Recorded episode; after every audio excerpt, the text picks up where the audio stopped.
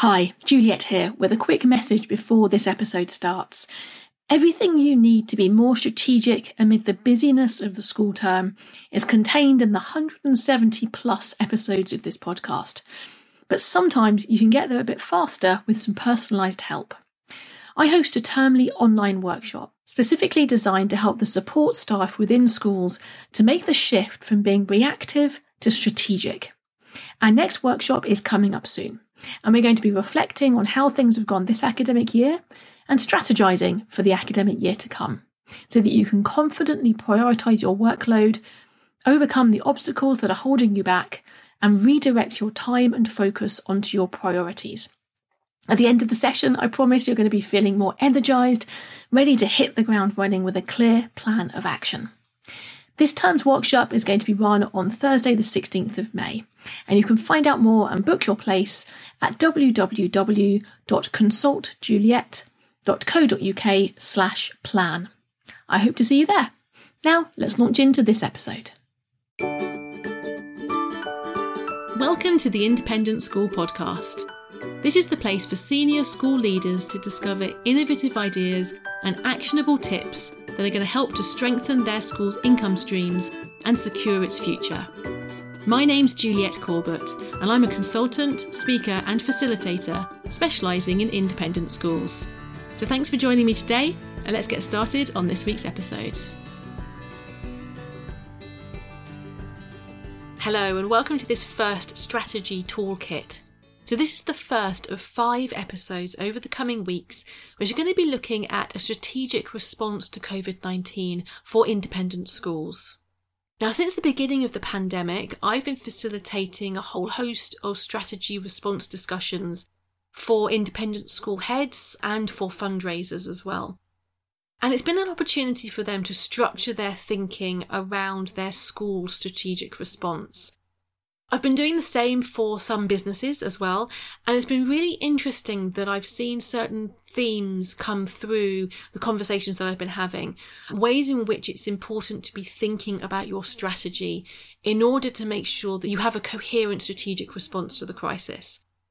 So, what I'd like to do today is to run through a couple of those themes with you so that you know what to look out for when you're reviewing your school strategy.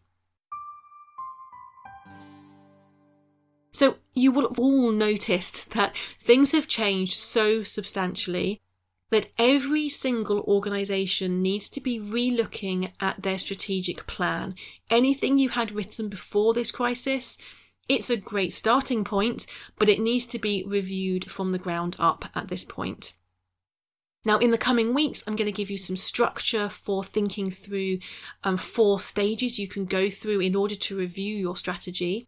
But this week, we're going to think about what are the three themes that are coming through from the conversations that I'm having. So, first of all, you need to address head on the opportunities and the challenges that have emerged as a result of this crisis.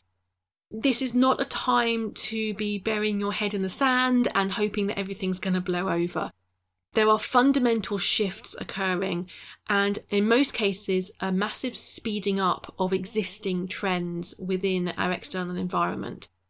And this should trigger you thinking about how are you going to take advantage of those opportunities and how are you going to meet those challenges. Now, this is all about focus. Strategy is all about focus. It's about focusing your scarce resources on the things that are going to actually make a difference. So, the first thing you need to be doing is thinking about your business model. What are the opportunities and challenges that you now have in your business model, which were either there before but perhaps have become much more substantial, much more significant, or are completely new? Now, we talk a lot on this podcast about income generation, but actually, cost control is another really important part of that equation.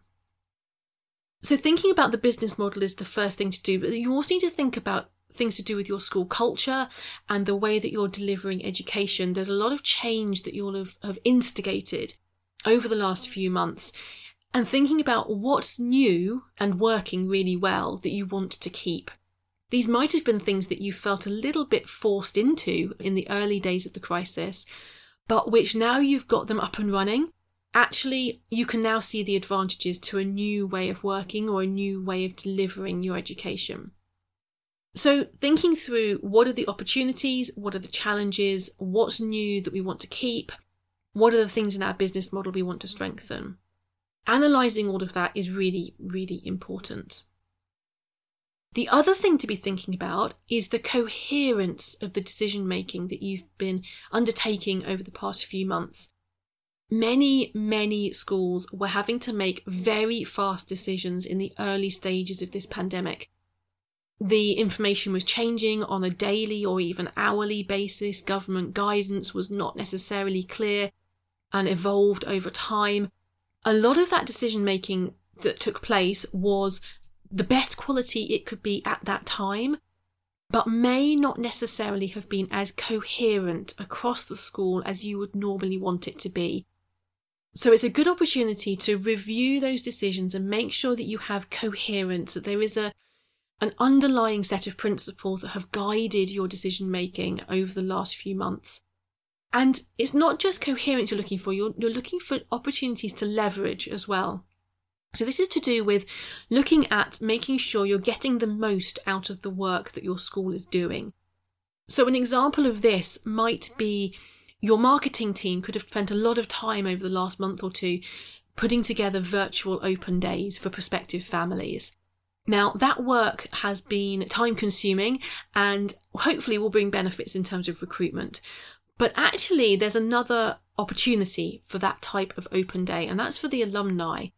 So, making sure that your development office is learning from your marketing team, or indeed asking the marketing team to run an open day perhaps for alumni, that means that all of that work that the marketing team has put in to the technology and the structure of an online open day can be leveraged and used by the development office to ensure the school is also using that new skill set to enhance relationships with alumni. So you're looking for leverage, you're looking for coherence, and you're just making sure that all of the decisions across your school still make sense at this point.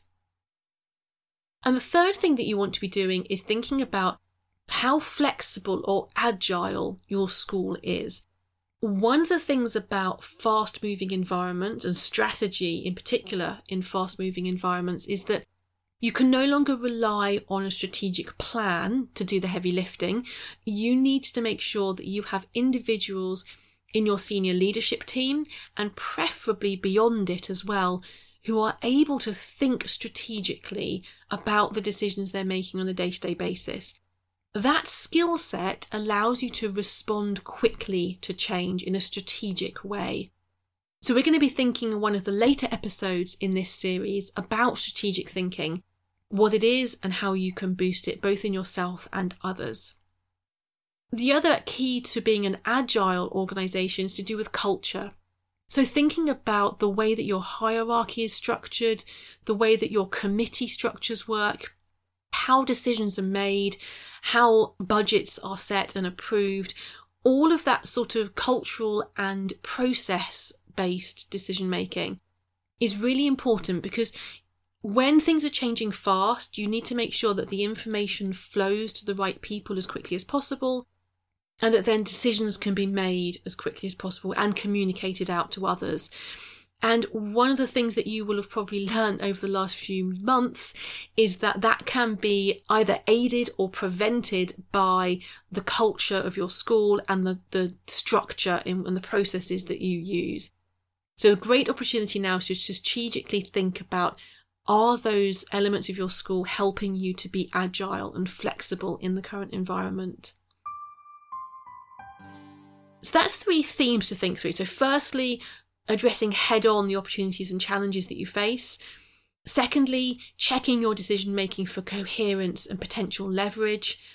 And thirdly, thinking about your skill sets and your culture with regards to the flexibility and agile nature of your school. So, we're going to be covering elements that are going to help for all of these in coming weeks. So, listen out for the future episodes. If you're interested in a strategic response discussion with me, then get in touch. Uh, my details are on the episode notes. So, if you go to www.consultjuliet, www.consult.co.uk slash 012, you'll find the episode notes for this week. Now, on there is also the link to download the research report, which I did last year entitled Rethinking Strategy in Independent Schools.